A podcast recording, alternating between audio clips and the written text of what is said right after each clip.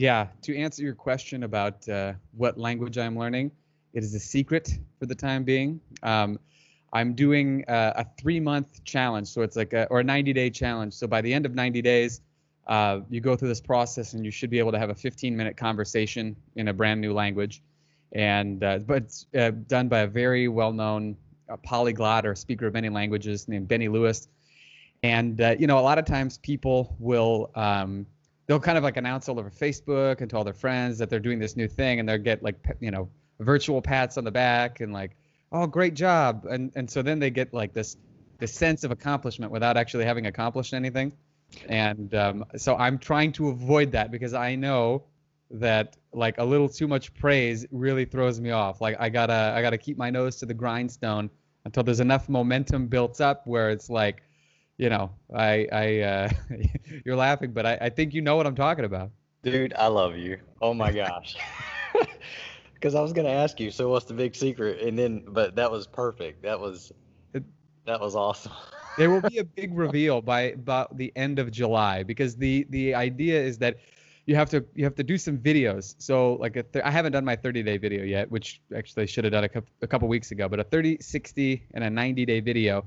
Um, basically to you know to showcase how far you've come. So it's like for you as well as for other people who are thinking about doing the challenge. And then day 90 the video is supposed to be you having a 15 minute conversation only in this uh, this new language.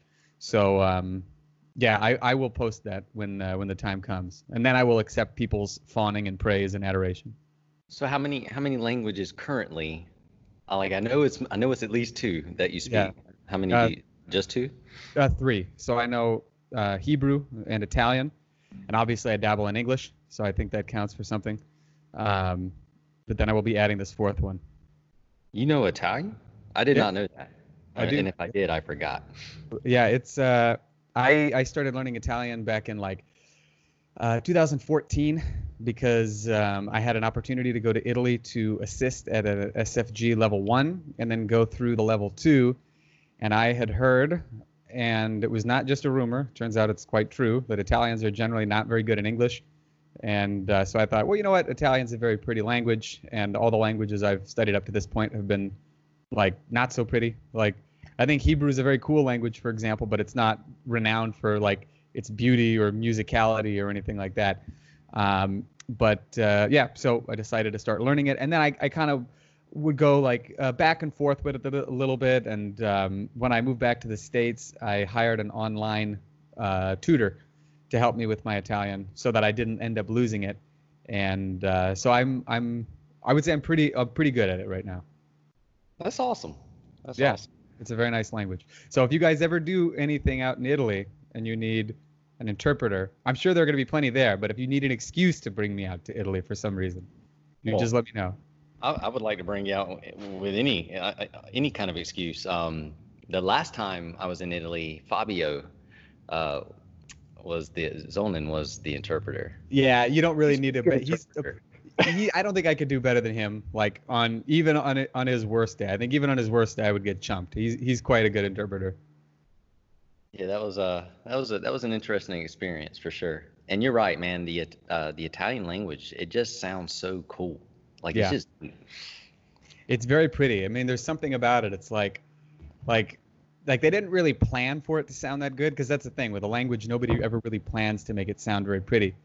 Um, it just happens or it doesn't, you know. Like uh, I, I'm not going to point out any particular languages, but there are speakers of certain languages who know that their language isn't isn't particularly beautiful or has kind of like a harsh sound to it.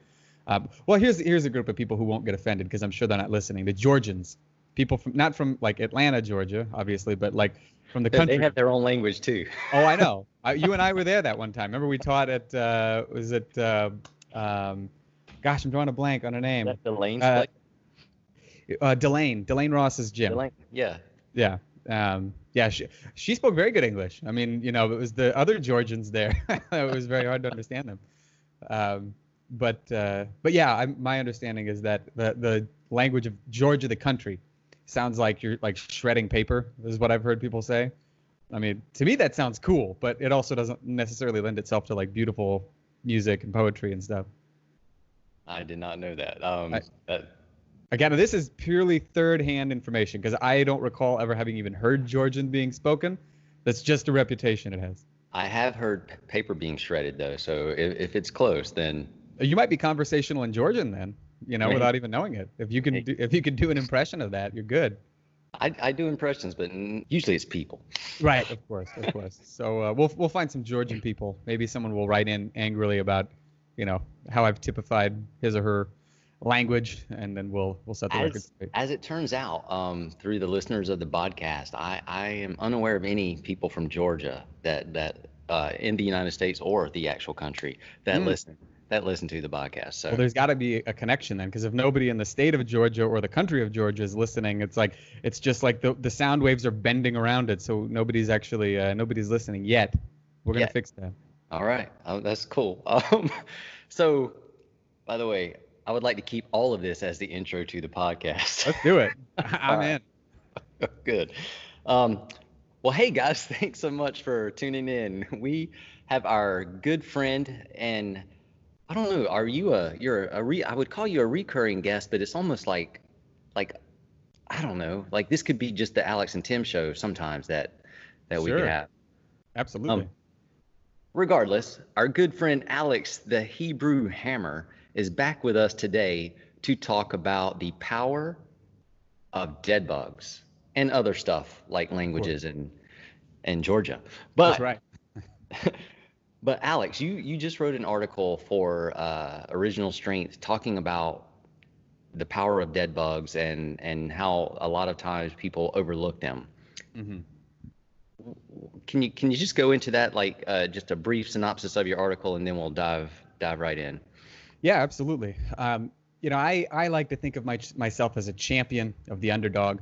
And uh, so often in the in the world of movement and in exercise, uh, certain moves will get elevated above others, and for good reason. You know, like I would say in the world of uh, of original strength, crawling naturally takes you know the the high chair of uh, of like the thing everybody wants to do. Everybody's like most excited about it, and is for good reason, of course, because it's got so many great properties to it. I mean, it really ties the body together. Like you know, you've seen it, I've seen it. People will begin to crawl on a regular basis, and it's like like and you and I know it's not like maybe a miracle in conventional in the conventional sense of the word, but it's almost miraculous how much better people will start to move and to feel and uh, and and just to to perform when they start doing a lot of crawling, and um, you know, but things in excess can become their opposites if you're not cautious. And so, one thing that I know you and I and Danny and all the other uh, high level instructors are very big on is the importance of doing the other resets as well. In fact, uh, Sarah Young wrote a great article recently about breathing. I, I, mean, that definitely gets overlooked a lot. I, I don't think I could have put it better than than what she said. Um, but you know, even our foundation, like we we talk a lot about crawling as being like the foundation for our movement. But even our foundation has a foundation, and it's all these other uh, resets that come before it that set the stage for crawling. And so your crawling may be the foundation for things like, you know, improving your your athletic performance, improving your general day-to-day movement, your coordination, and your strength. But in order to get to crawling, whether it's as a as an infant or as a full-grown adult getting reacquainted with your soft machine, you have to build up that foundation so that when you try to stack more things on top of it, it's not going to crumble. And uh, dead bugs are a very important part of that because they represent uh, what we would typically call a regression of crawling. You know, and and sometimes people get the wrong idea about regressions, meaning like, oh, well, that means it's not as valuable or it's more remedial. But realistically, what it means is that it's honing in on a like on a particular angle of a movement that may not be as emphasized in in the primary movement. And so by treating it as a primary movement and really spending a decent amount of time on, like, say, dead bugs, uh, not only does it work wonders for improving your crawling, but it's going to strengthen the foundation such that you can build just on top of it uh, for as much as you want, whether it's for strength, athletic performance, or just keeping up with your kids and grandkids. Let's, uh, since you mentioned it, talk about regressions and progressions a bit um, mm-hmm. because we often like so we teach our workshops and in our books and stuff we we we talk about regressions and progressions. And like you said there's a there's a way of thinking that well if it's a regression it's easier or I don't want to do a regression. I want to do the progression. I want to I want to reach for the bigger thing. Yeah. But and the truth of the matter is is a regression and which a, a regression for you might not be a regression for me. Um, it could be a progression. Yeah. So, because we're all different but really, typically, a regression is often harder than than the thing you're trying to to build up. Oh like, yeah. For example, to me, dead bugs are way harder physically than crawling is. Oh, but easily, yeah.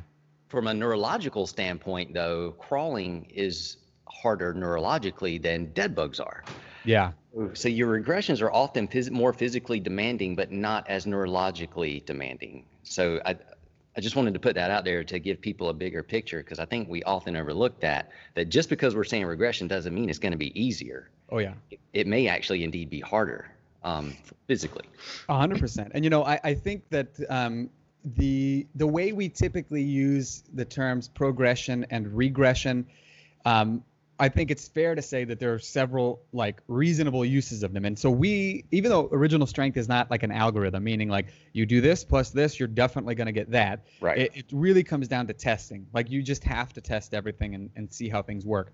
And um, and that's when you determine whether something is a progression or a regression for you, versus whether it is a progression or a regression based on like what you talked about, like maybe the neurological difficulty or um, or, or certain properties of the movement that uh, would put it either earlier or later into if you had to categorize it let's say um, like chronologically in terms of, of how you would develop. So like a good example of that would be like breathing. I think this is the best example. Because this is the most straightforward. So you know you you in order to breathe uh, in a way to reinvigorate your original strength you need to get the diaphragm and the pelvic floor working together to stabilize the core, right? And so, because the a, a more advanced uh, level of skill and that very basic foundational movement would be being able to do so with the diaphragm and the pelvic floor being pulled away from each other and having some resistance. Um, something like arms over your head and legs straight out would technically we would view that as a regression because of that property of the movement meaning it's just naturally pulling the the rib cage and the pelvis further away from each other and creating more resistance between the diaphragm and the pelvic floor. Whereas if you were to hold if you're on your back holding onto your knees so your knees are closer to your chest and you're just naturally bringing the diaphragm and the pelvic floor closer together so that they can work together better or theoretically work together better we would consider that a regression. But if let's say you just do a lot of core work and your abs are always tight and being in that position tightens up your abs so that you're always uh, you're you're almost like breathing behind the shield as we would say in, in StrongFirst meaning breathing behind tensed abs. So your your breathing is shallow. You're not able to uh, get everything engaged from the pelvic floor uh, and then sequentially up into the chest then that actually might be something you'd have to work toward. So for you, that would be a, a progression, even though the characteristics of that that position itself are technically speaking, theoretically easier.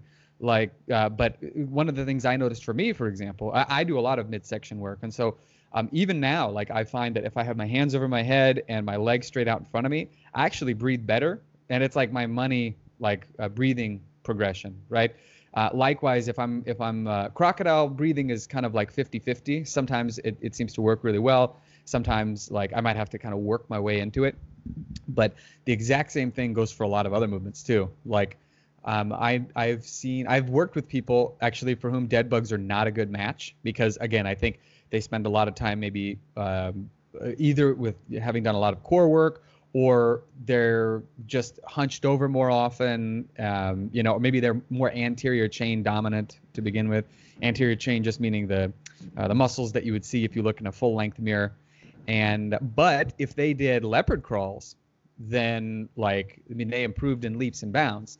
So a progression for them actually would be working toward the dead bugs as opposed to and a regression was was leopard crawl Um, and so, you know, on again on the scale of where where the movement would appear to fall, like if you were to just put it chronologically in terms of like here's how you add a new layer of skill, right?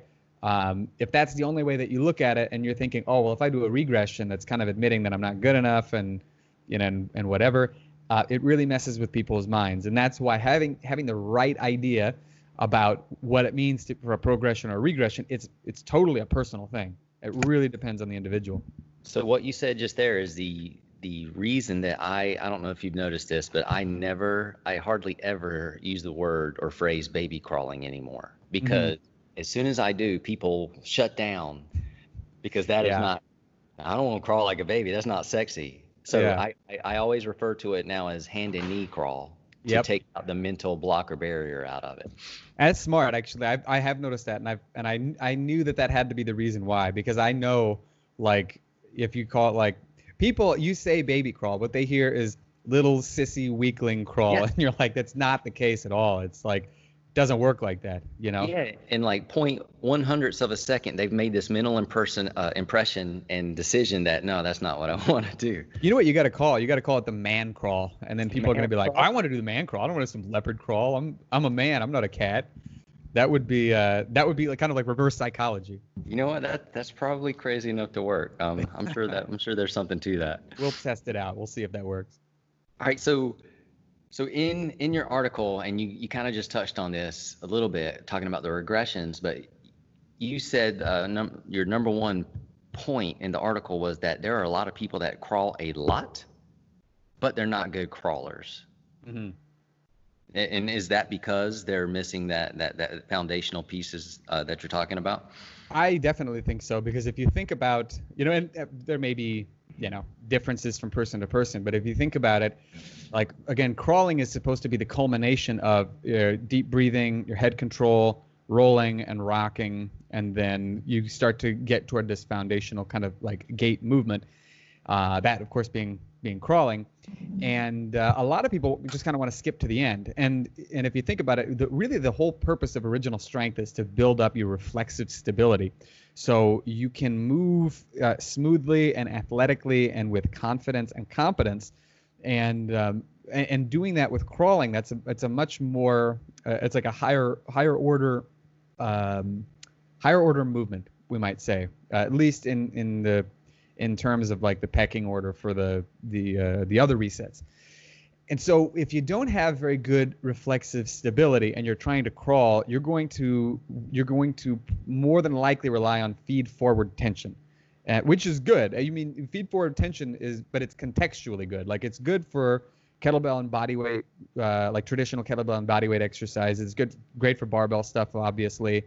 Um, but when you're trying to improve the way that your body just naturally responds and uh, reacts to movement as it's happening and before it happens, um, just constantly being tense is is going to really diminish the amount of, uh, of, of gains we might say that you'll get from the crawling. And so it isn't uncommon to see people who crawl a lot, but they look really tense, like you know, like there's something like sneaking up on them, and they're just trying to get out of the way, you know, as quickly as they can. Like if you're going to use an animal kingdom type of uh, visualization.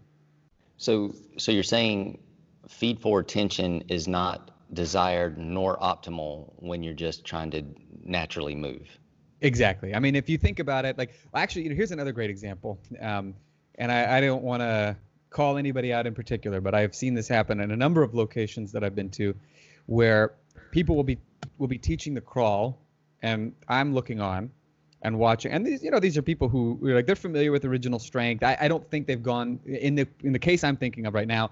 I don't know whether or not they had gone through the um, the workshop or the certification, but uh, but you know they were familiar with with the basics of the system and the way they were teaching the crawl was not with feed forward tension for sure, but but in kind of like a robotic way. Like they will they'll step pause, step pause, step pause, and it's not wrong. You know you're not breaking any of the three major pillars of uh, of original strength by doing that but think about if you walk that way. I mean, if crawling is supposed to be the basis for your gait, and you're like walking like RoboCop, you know, um, it's uh, it'll look cool if you're if it's a Halloween costume that you're wearing, you know, the, this RoboCop thing. But it doesn't really have pardon me, it doesn't really have much application to the real world. So so it's not wrong. It's just not natural. Yeah, it's it's exactly. It's not wrong. It's not going to hurt them. Um, it's not gonna uh, it's not gonna hamper their ability to to uh, improve, but it is gonna slow it down. I mean, it's like yeah, it's like draw it's like driving in second gear. You know, I mean, you're on the open road. And I just want to ask you this just to get your your take on it. Um, for some people, do you think that they crawl with feed forward tension because they can't separate the difference between exercise and movement? Is that possible? Oh yeah, yeah. I mean, I think I I think I might have first heard this from you actually many moons ago that a lot of people, um, they they really, I mean, I think it was you who said something to the effect of like, um, exercise is really like a movement supplement, right? Like if we take supplements like protein shakes and vitamins and you know there's nothing wrong with them but but if we're if we're taking them because we're trying to make up for like a poor diet well and then the supplements aren't really supplementing anything you know all they are it's like a it's like a band-aid on like a broken leg. And the same thing goes with movement is that you you i remember there's a very famous uh, israeli movement uh, expert named ido portal and he pointed out you know even mike tyson who's like a specialist in boxing you know like the greatest who ever lived even he has to squat down to pick up his kid, meaning even he has to be able to engage in very basic foundational movements to to do day-to-day things like you know picking up your child and, and playing with him or her. And um, the less familiar you are with just the basic natural movements outside of the context of maybe the four walls of your gym or your your courage corner then uh, the harder it's going to be for you to apply this stuff in the real world because you're only used to movement uh, and and deliberate movement in the context of you know very regimented program. Uh, so I've definitely seen people when I've I've first tried to teach them to crawl, they'll just get as tight as they can and then start to crawl, and it's it really takes some coaching to get them to kind of relax and and uh, and visualize moving without any excess effort. How do you uh, you you've written that dead bugs actually help people learn how to move fluidly and get rid of that excess robotic uh, movement or tension? How do you, how do you think that happens? I'm not hundred percent sure, but I have a theory, and uh, I have a couple of theories. I have theories about everything, Tim. This is uh, this is just what I do. But um, you know, if you think about crawling, well, let's think about it like this, actually. So a lot of times, people who come to original strength, they they really uh, range from you know people like Dan John, who has been like just an amazing, and it would be it would not be a, a, a, podcast episode with you and me if I wasn't mentioning Dan John in some capacity. You know this. We're batting a thousand. We're doing exactly. Good. Yeah, exactly. We're we're hitting every we're we're we're check marking every box we need. Um, but you know he he had been like a high level athlete and, and coach for decades you know and he still gets tons of stuff out of original strength so he's not somebody who is like a like a raw beginner you know what i mean um, like he was training even when you were were probably just barely born you know? He, he's just been doing it for so long. Uh, but then you also get people who have, maybe have been sedentary for the majority of their lives or for the last maybe you know 10 plus years and they're finding that uh, you know they can't just go to like a group fitness class and then walk out feeling better. They they end up feeling like they're like they're beaten up. And so they because they just don't have the necessary the requisite strength they don't have the requisite coordination. And um, so i kind of think that one of the one of the reasons why uh, dead bugs uh, can be so helpful for people is because it's it's kind of uh, like amplifying one of the benefits of crawling which is without question a stronger midsection you know? Like people crawl a lot and they're always amazed at like how much stronger their abs feel in addition to improved posture and improved strength. But if you think about it if you're jumping and, and let's say you want to skip the you know the the hands and knees crawl because you once heard you know me call it the baby crawl or something like that and now it's not cool anymore um, and you want to go for like the leopard crawl but you don't have the requisite strength in your legs uh, or in your or in your arms well now all of a sudden you're loading them up and you're also loading up, you know, your your chest, your lats, your core, your your thighs, like everything. And so suddenly, you, you know, you don't really have much experience with doing that sort of a thing, and so your body m- might just end up overreacting and doesn't really know how to keep the limbs relaxed because it's either never done this kind of a thing before, never done any strength training before, or you know it's just this is what you're used to. It kind of going back to that uh, people who who don't know how to who divorce movement from exercise uh, are common. It's common for them to have this this issue. Whereas um, and because you're loading up your hands and your feet and all the mechanoreceptors or these little these little um, uh, receptors, I guess we could call. It. I wish I could think of a different name for them, like uh, signals or sensors or something like that. Neuromuscular sensors, maybe. Exactly. Um, they, they they basically send all these signals to all the muscles in your limbs as well as uh, like your your chest, your lats, you know, your core, all these other things to just give you um, the the uh, the extra boost you're going to need when you're crawling. So you're you're loading up the mechanoreceptors. They're telling your arms and legs, okay, you need to fire up in this sequence and this way and whatever. But if your only familiarity with doing that is with high, like high tension feed forward type of stuff, it's hard to break yourself of that habit. So all that to say, with the dead bug, it's great because your your limbs are unloaded, and so you can really just focus on, for example, getting your your your core working the way that it's supposed to, while learning how to keep your limbs relaxed, so that you can later apply that to your crawling, so that you're not doing this like robotic sort of like uh, uh, crawl, as it were, but you're really flowing across the ground. Like you're you're you're kind of teaching your body uh, how to keep the limbs relaxed in something where all of them have to be working in unison and in concert at the same time. I uh I like your theory. I can resonate with that. That that makes that makes good sense to me. Good. So I'm I'm on the right I'll, track then. Yeah, I like your theory. Um, next question is you mentioned something in the article how that traditional core exercises don't make your core stronger or traditional exercises don't make your core stronger? I would say they don't make your core strong. Strong. like, exactly. Gotcha. stronger yes but um, i have known uh, lots of people who you know they could do like traditional core exercises and, I, and i'm not talking either about like you know sit-ups or crunches even though those would be, be traditional but like more high level stuff like l sits um, hanging leg raises, and things like that. Um, oh, you, you jumped know, to level three then. Oh, yeah, exactly. Yeah, I mean, there's level one and level three. Level level two is a myth. There's nothing there, you know. Um, and uh, all it is is just high rep variations of like the dead bugs and, and what have you. That's how you get to level two. Um, or or you know we could talk about some of the weighted modifications for dead bugs. Actually, that would be a great level two between you know just the the standard issue stuff and then the crazy stuff before you get to the the traditional ab exercises like L sits and and leg raises and what have you.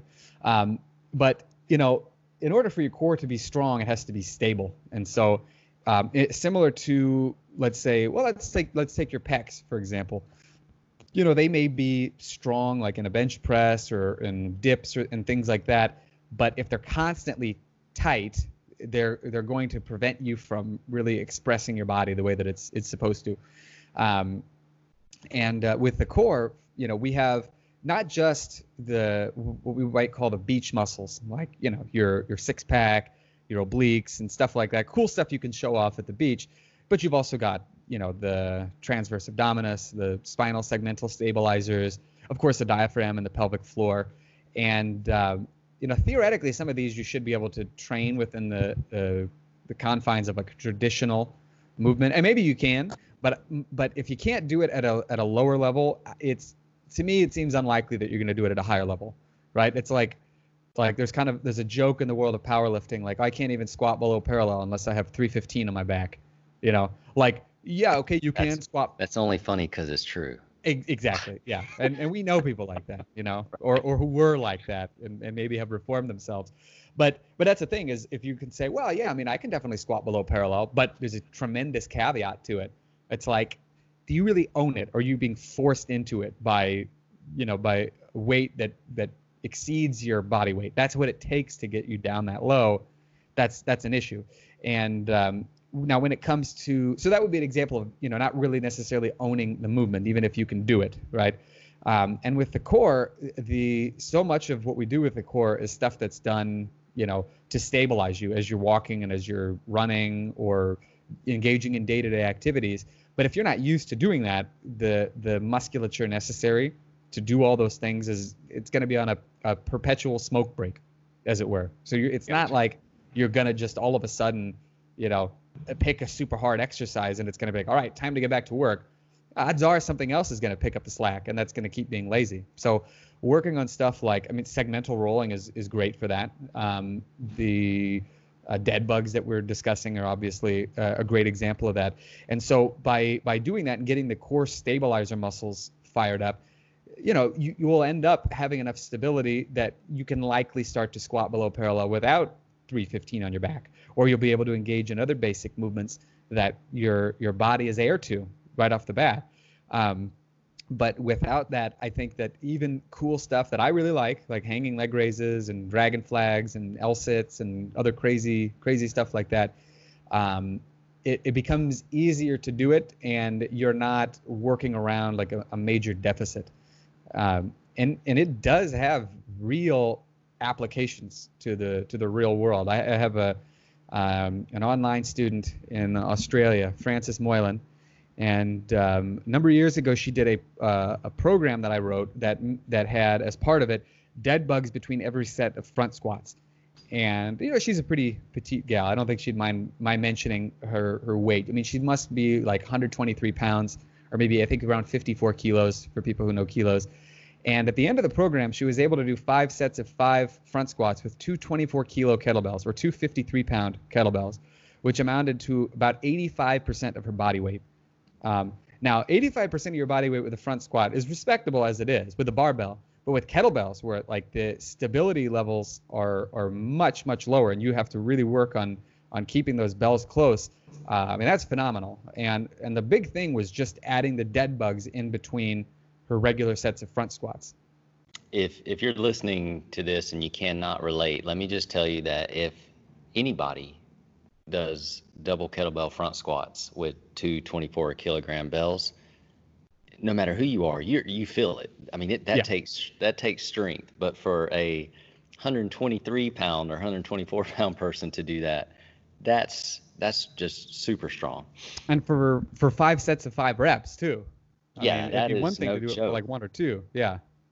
That's that's very impressive. Um, which kind of segues into uh, uh, to me to me it was your strongest point about dead bugs is that it helps you learn how to breathe behind the shield mm-hmm.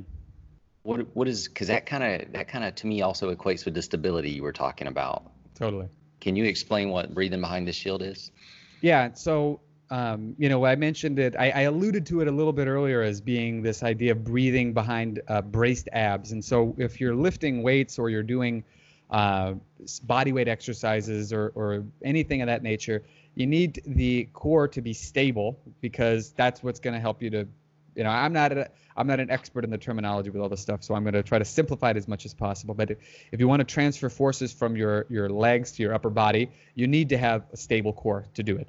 And and that stable core means not just you know the six pack braced for a punch or what have you, but also that the the uh, musculature that's kind of working behind the scenes, the stuff you can't show off at the beach, like uh, you know your diaphragm and pelvic floor and uh, and the multifidus and you know all these other cool things. Um, the then what you have to be able to do is you have to be able to breathe behind these stabilized abs and uh, a lot of a lot of times not number one this is not going to be the same thing as breathing when you're really relaxed where you can take really long deep breaths. It's going to be something that's going to take uh, uh, a little bit more focus but should still be able to be done within the uh, within the confines of what we do in original strength. And so what the dead bug does is it makes it so that you can feel what that should feel like automatically.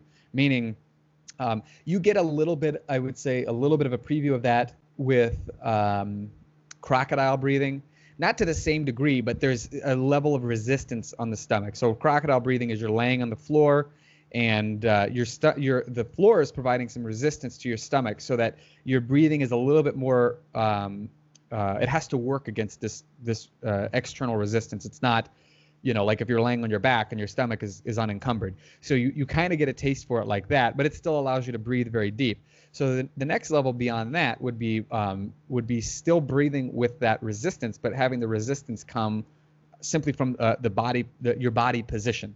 So rather than coming from the floor and you know the the tactile uh, uh, feedback that you're getting from it, they're actually coming from the position that you've that you've put your body in. And so if you're in a dead bug position, Um, you know, one of the things you want to you want to do is try to get your tailbone a little bit off the floor because that is, and then bringing your knees a little closer to your chest. I usually tell people at or beyond the belt line, and automatically that will fire up your abs reflexively, like it just that's, does what it's supposed to do. That's the magic and word. It, it is exactly. I mean, that's uh, that's exactly what it is, and and even people who don't quite know how that should feel will feel that because it's because they don't have to think to get to that feeling the body tells them this is what's supposed to happen now that you're in this position, right? And it's a very good, stable, and safe position for your abs. And so being able to learn what that feels like and then transfer that to your iron practice, like, you know, with uh, kettlebells or barbells or, you know, body weight training, uh, makes all the difference in the world. And it also makes sure that, that, you know, you're not holding your breath and then getting dizzy and, you know, potentially collapsing. I mean, you see this happen periodically. People will just forget to breathe while they're training, and there is a there is a time and a place, you know, to hold your breath if you're a bit more advanced and you and you know what you're doing. But most trainees shouldn't really be holding their breath. They should be they should be learning how to breathe behind the shield until they get to the point where the breath control is such that they can they can justify uh, not breathing in a in a very very heavy effort. Yeah, so I I think that's the golden key to dead bugs is that they do teach reflexive uh, tension. Yeah. Uh, which and and because it's reflexive, and like you just said, you, you should be breathing behind that. So now you're you're you're learning two things. You're one, your body's learning how to reflexively activate the anterior chain, but two, you're also learning how to breathe with that pressure. Exactly. So and you can get those reps in and you could take that into the skill of weight training and become even stronger by far a great deal stronger really. Absolutely. And and there's another nice side effect to that is that you know when you don't have good core stability you're also going to it's going to hamper your mobility in other ways too. So it is so common for me to see people who they they work on their core stability and suddenly they're squatting deeper their squats feel easier and i mean body weight squats too. Like that's i think the real test because if you can squat down low with a whole bunch of weight well you know the weight is is kind of providing a little bit of that that uh, ability. But if you can do it with no weight it's a great sign of your general uh, stability and the mobility that that comes along with it. Uh, but likewise with a toe touch for example i've seen a lot of people you know they can sit on the ground and touch their toes but if they stand up they can't well, that's a surefire sign that it's an issue of stability and not mobility. Because if you can do it in one context where you're very stable, like sitting on the floor, but not another context where you're standing and you have a lower surface area that's supporting you, well then you know your stability is is definitely the issue. And so, um, and this is a way to do it that is it's not. I would actually say it's less sophisticated than just like the like the bracing cues that we often get. Um, and they're good cues. I'm not saying you know they're they're not useful, but um, but I would say the, the dead bug approach is even less sophisticated because it it goes back to what your your body's natural reaction is to this stuff, and it takes advantage of that. So you don't have to think your way through anything. You can learn how it feels and then replicate it, which is, in my opinion, is ideal. Like to at some level, you do need like verbal cues and things like that. But if you can get somebody's body into the position that it needs to be in order to to get them to feel the thing that is going to fill in a gap in their abilities and help them to do what they want. Um, I mean, there's nothing better than that because feeling something is is much uh, much more potent than just kind of understanding how something should theoretically work. You know, right? It's like you now at this point you have experience with it, and um, dead bugs are, are phenomenal for that, even if it's just a starting position. I think I think another thing to go along with what you said is, and I'm going to oversimplify this, uh, but if I could take the word stability and give it a, a really simple, simple synonym, I would say it, it could be safety. Yeah. So, so if your body is able to stabilize and, and your nervous system knows that it has that stability, it feels safe and it's going to allow you to express yourself in full range of motion, full strength, and full full power. Exactly. Whereas if you lack that stability, it's going to put brakes on you. It's going to put governors on you to try to keep you from from getting hurt. Mm-hmm. Yeah, I mean that's a perfect way to describe it because, I mean, when we think of stability, whether it's physical or, or like um, you know conceptual, right? Like people think like financial stability. What they really mean is like financial safety, safety. right? It's not exactly. It's not that their their checkbook is balanced, quote unquote. it's that I mean maybe that's a part of it, but um, but it has everything to do with with their safety, and it, it's the exact same thing. And you know, a lot of times, uh, I like I like stretching. I think it has a good, uh, a lot of good applications. But if you think about why certain muscles get tight m- more than others, like we know that as we age, we have certain muscles that get tighter and other muscles that get longer and, and looser. So we got the tonic and the phasic muscles. This is something that a Czech physiologist Vladimir Janda uh, talked a lot about, uh, you know, long time ago. And so you see certain muscles like the the pecs, the biceps, uh, the hip flexors. They're just they're going to get tighter uh, you know, as we get older. And uh, well, I mean, surprise, surprise, the the muscles on the opposite side tend to get longer and, and looser. So, for example, the glutes get, you know, gluteal amnesia, as we like to call it. Upper back tends to round, you know, when the when the pecs get really tight. And um, you know, a lot of this is it's it's a natural phenomenon, but it can be reversed just by moving the way that you're made to move. Like it gets worse when you're sitting all the time, and that's just you know that's just by nature. So then, if you think about the mechanism behind why certain muscles will get tight um, due to a lack of movement and a lack of a need to stabilize, like when you're seated, you're stabilized as much as you need to. So your body's not going to throw extra resources to stabilize when when something else is doing its job for it. Uh, but it gets used to doing that. And so your body feels like this is safe. Maybe it doesn't feel great.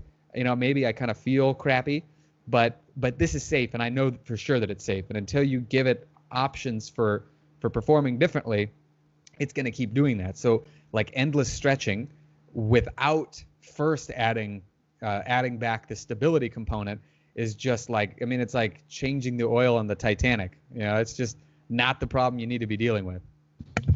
What's a uh, off the cuff, a very simple way somebody could implement dead bugs into their lifestyle if they to have performance gains or strength gains in the gym or to just feel better. I mean, because really it's going to do all of those things, I would yeah. think. I think, um, you know, a good approach would be in the morning. I always feel like, uh, you know, doing something first thing in the morning is really what's going to set you up for a great rest of the day. And, um, so I'm a, I'm a big I'm a big believer in that.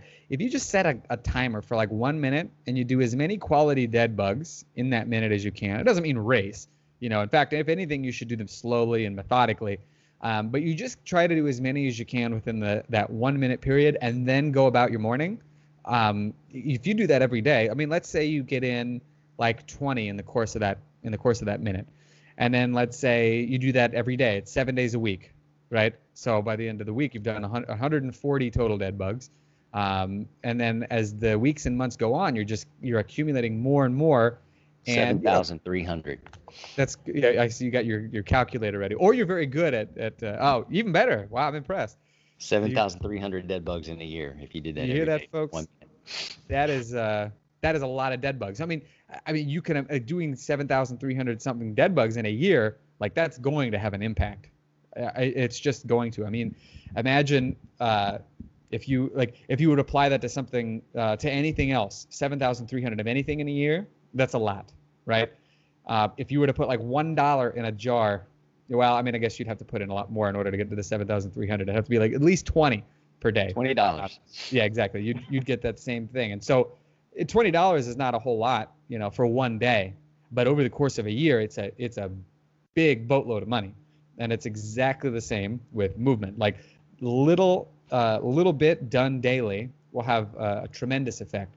Um, so yeah, I mean, I think one minute of that, you'd be you'd be hard pressed not to see some pretty amazing results in short order and pretty eye popping results uh, in about a year's time. That seems just so simple, Alex. So simple. It it's almost like it's so simple it could work. Almost. There's, there's only one way to find out. That's right folks, get after it. 20 minutes. You you owe us 20 dead bugs a day. That's you could, but like Alex said, you could also test this uh, against your body to see how it responds. You could do your one minute of dead bugs and then try to do something that was maybe difficult for you right before you did that, and just see how you feel. Absolutely. Or or you could test your performance in the gym, like you know after one minute of dead bugs after a couple of weeks, few weeks, and just see if your your lifts are improving. Absolutely, and you know, um, I not only do I think uh, you find that your lifts are improving, I think you're going to find a lot of other stuff is going to improve as well, like your general movability, as I like to call it. Uh, your low back's probably going to feel pretty great. Um, your coordination's going to go way up because we know that cross lateral movements really improve the communication between the two hemispheres of the brain, uh, which has a tremendous impact on how you move in general. And um, and one thing I wanted to mention earlier too, that because you mentioned that you find dead bugs to be more difficult than crawling. Um, I have I have crawled 10 minutes in a row on multiple occasions. Or I've crawled dragging over 100 pounds, you know, for for 10 minutes again intervals you know not necessarily all at once but i can i have never been able to get past 120 dead bugs in a row which is about three and a half minutes worth of dead bugs. So you think about that like three and a half minutes worth of dead bugs really just takes it out of me right? But i could crawl for 10 minutes if i really want to um, and i've done it multiple multiple times. So if you think that dead bugs are are too remedial um, and you got both me, both Tim and me talking about our struggles with the bug, then uh, just give it a try. I, I, think you'll be pleasantly surprised at, at how much of an impact it has. Yeah, they're no joke, but they do pack a big punch for sure. Oh yeah. Well, Alex, thank you so much, man. This was really a lot of fun. Um, I've learned a lot about language. Great. Uh, the the great country of Georgia. Absolutely, which we know paltry little about, other than that it evidently has a funny language. But I've learned more than I knew before we started. True. Um, true. And got to have a great conversation with you about dead bugs, which you know, and to be honest too, like I'm I'm this may happen to you as well. I know the value of all the smaller stuff, but it's easy to let a lot of that smaller stuff slip away um, when you start looking at other things and moving along. Absolutely, and it's it's very easy to forget too that even if we see the value in it, because I do dead bugs almost daily. You know, like I do them like in between sets of squats, for example, and it just you know works wonders. And then I just kind of assume, well, other people know that dead bugs are great because I've told them that they're great, but but people need to experience it to really understand why they're so awesome.